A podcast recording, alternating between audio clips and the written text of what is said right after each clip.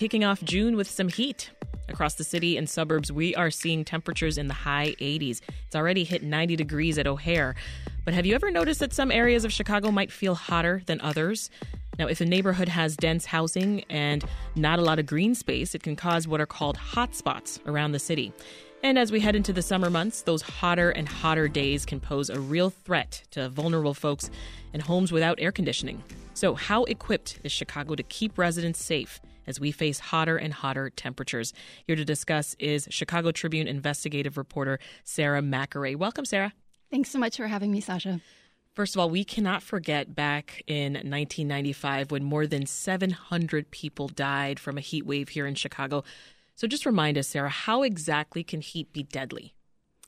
Well, um, there's a number of risk factors that can make people vulnerable to heat. Um, some people, due to medical conditions they have or medicine that they take, some people, because of their age. Um, people are very familiar with the fact that um, older adults are more vulnerable to heat, but also so are children.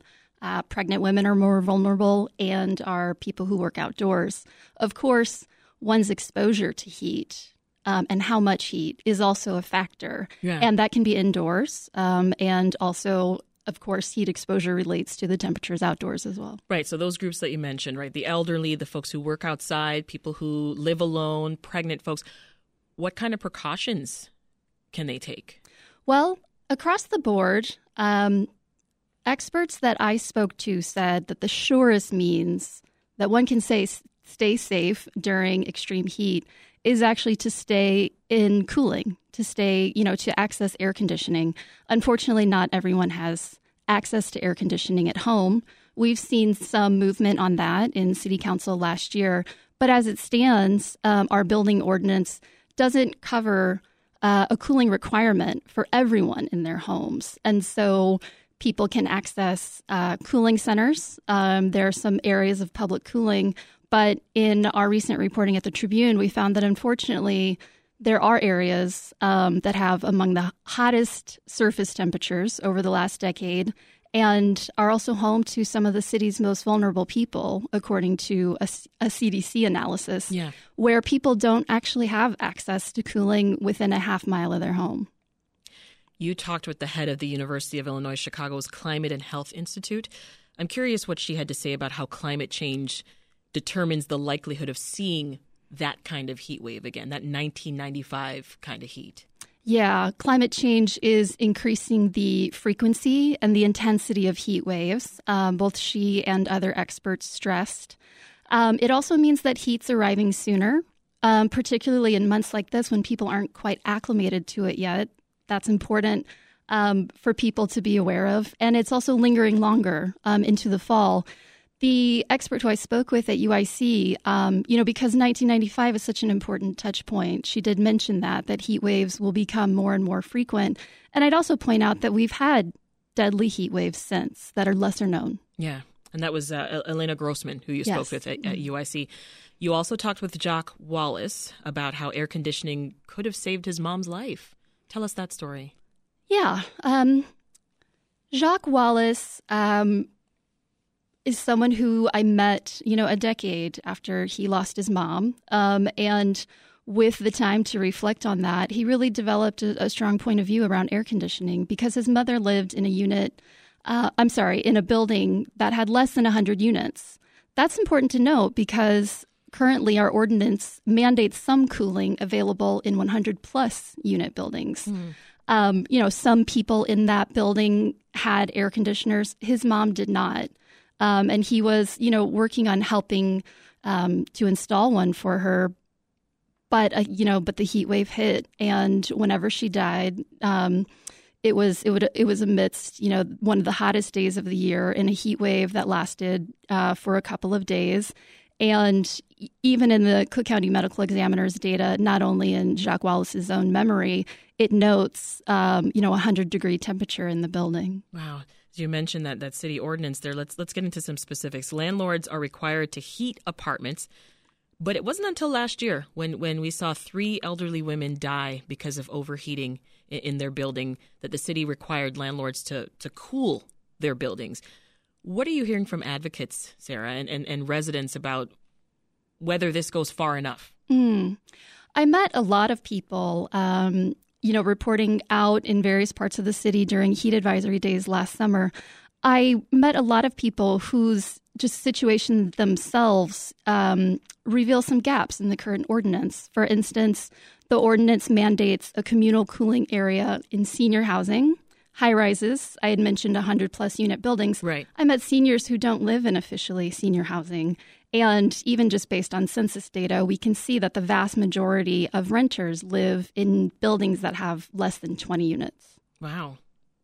And heat planning uh, on a city level is, is relatively new, right? Yeah, yeah. Whenever I spoke with urban planning experts um, who've researched how cities can become more resilient, they pointed out that one of the reasons that we don't necessarily see a template of solutions uniformly um, in cities across the country is because it is a relatively new field. Management of heat, you know, managing the disaster when heat waves strike, is something that Chicago and, of course, other cities um, have worked on having systems in place to address. But heat mitigation, mm-hmm. How can we dampen? How can we cool the temperatures? Um, that's something that's relatively new. Yeah, as climate change intensifies, why is this so important? Well, one of the one of the reasons that it's so important is because it's an area in which what we do really matters, um, and not only in the long term, but also in the short term. Temperatures are elevated in cities um, in general compared to surrounding areas because of the built environment. In it, the built environment involves a lot of materials that trap heat.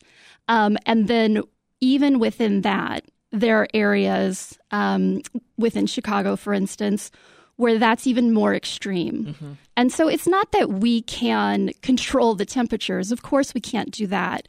But in cities, the margin of temperatures that are elevated above, you know, uh, we could we could we could say what they would normally be. Um, that's what we can address. And when interventions are put into place, um, experts who I talked to told me you can see even immediate changes. Let's dig into to something you just mentioned. It turns out that some neighborhoods in Chicago do experience heat differently, right? And it, it seems to follow patterns of income and, and racial disparity. Walk us through that. What's going on? Uh, racial and ethnic disparity, absolutely.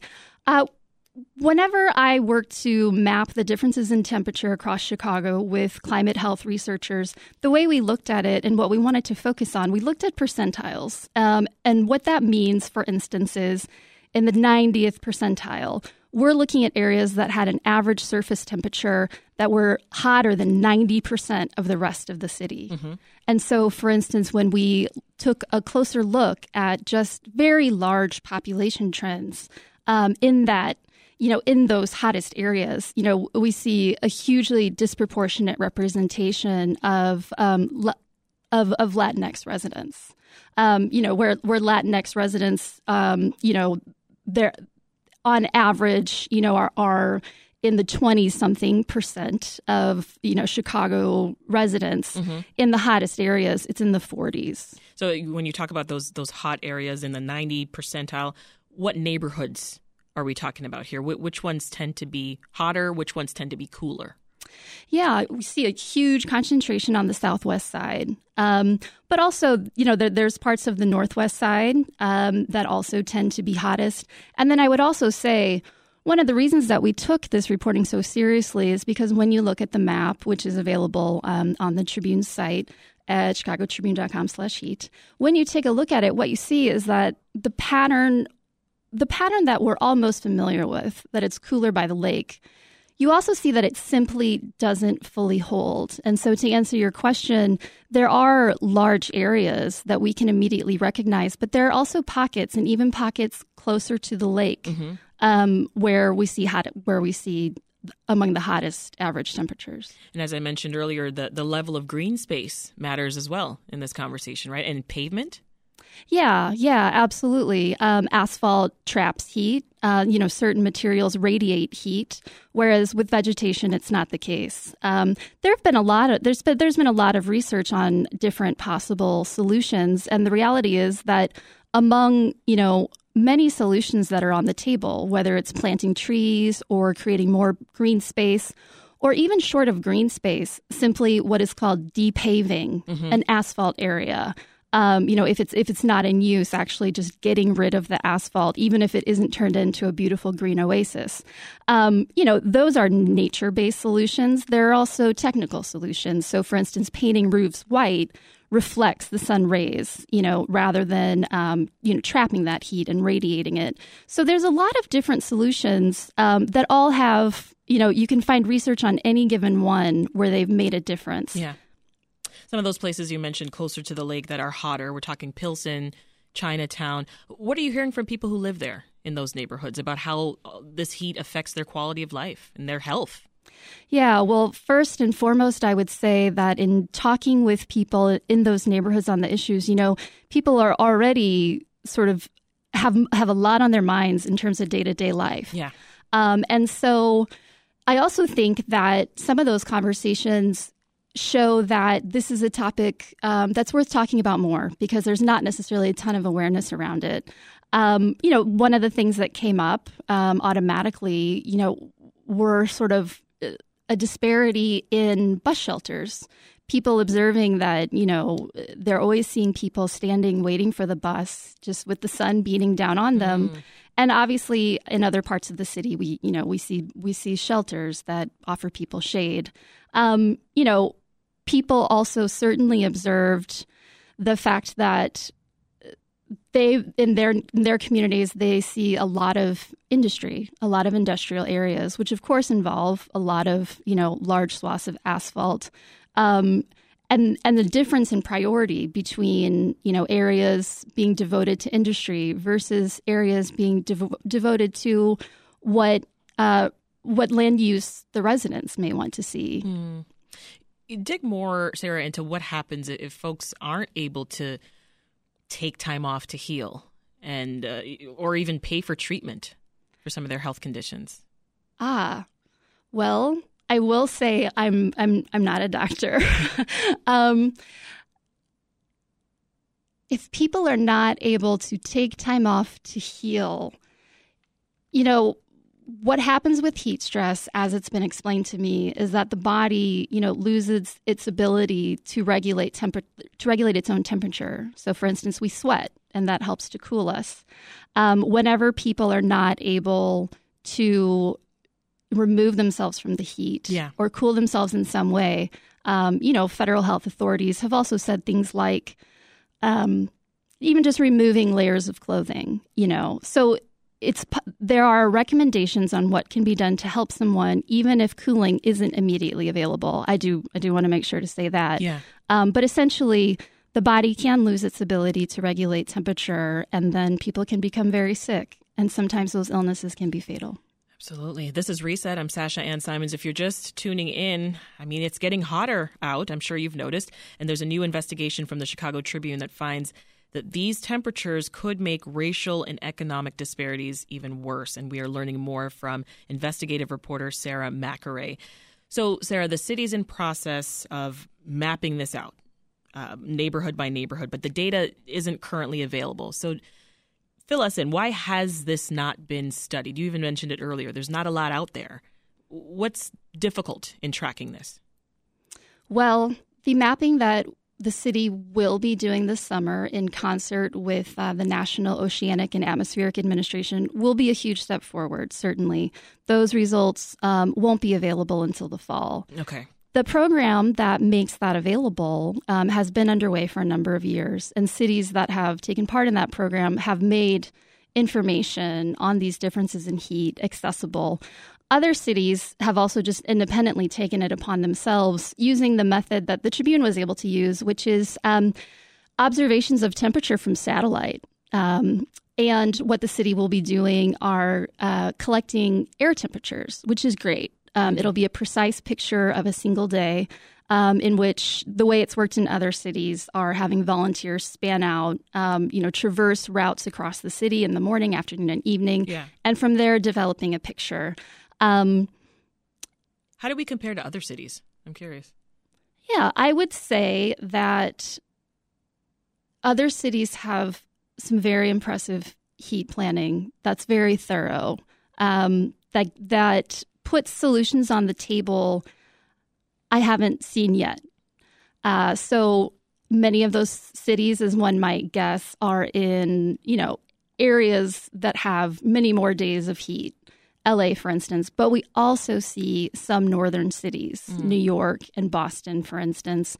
And, you know, what those heat plans reflect is something that experts told me that also relates to what's worth knowing about what's worth knowing and thinking about solutions in Chicago. Mm-hmm. And that is that, you know, the environment is complicated first and foremost. So there's hyper local. so complicated. there's there's hyper local differences, and also a huge. You know what hugely matters is what residents want, what residents need. Yeah. And so the heat plans look a bit different. But just to throw out some examples, you know, in LA, there's a plan to provide shade for 75% of commuters, and that involves building structures to provide shade. Um, New York City has endeavored to create much more comprehensive reporting of heat deaths. So there are people who can immediately, you know, be observed, um, you know, based on the protocol of medical examiner's office to have died of heat stress. Mm-hmm. But heat exacerbates a lot of chronic conditions. So a death could be recorded as, you know, related to a cardiovascular disease. Um, but some studies, uh, including in New York, there's an accounting for what are called excess deaths. Yeah. Um, during during periods of extreme heat, where someone, you know, cardiovascular de- disease may be the cause of death on the examiner's report, but there's an awareness of yeah. increased deaths during extreme heat for a number of conditions. Well, you brought up solutions, so let, us let's, let's talk about a couple more before I let you go. We've mentioned the need for green space, for instance, right? And the Lightfoot administration uh, planted thousands of trees. We know that those take a long time to grow, though, right? So, what are other ways of, of creating shade in the short term? Yeah, yeah. Um, an urban planning um, expert that I talked to pointed out structures um, so you know those could be shelters. They could they could look like something else.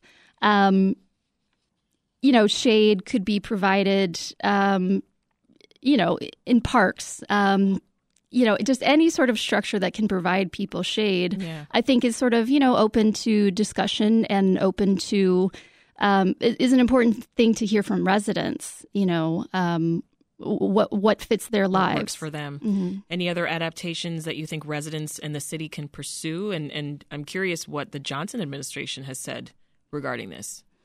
Ah, um, in terms of other adaptations residents might pursue, you know, um, in the reporting, uh, climate scientists that I spoke to sort of, you know, put it pretty simply, which is that in general you know, the more areas uh, that are paved over, you know, the more areas that are built up, the hotter temperature might be. And the more vegetated, the more green areas, um, the more that areas are green and vegetated, um, that'll generally help to cool. And I think that, you know, I think of different I think of different neighborhoods I've lived in. I think of different buildings I've lived in, and you know there are there are possibilities of of introducing vegetation. Um, people, you know, what what we did in our reporting is we took this big picture view of the overall trends. You know, I think if someone were to dig into what things look like in their community, you know, um, looking at certain lots in their communities, certain areas um, where temperatures are elevated you know, that could certainly begin conversations um, at, at, at, ward levels, at, yeah. you know, at neighborhood yeah, levels. Block by block.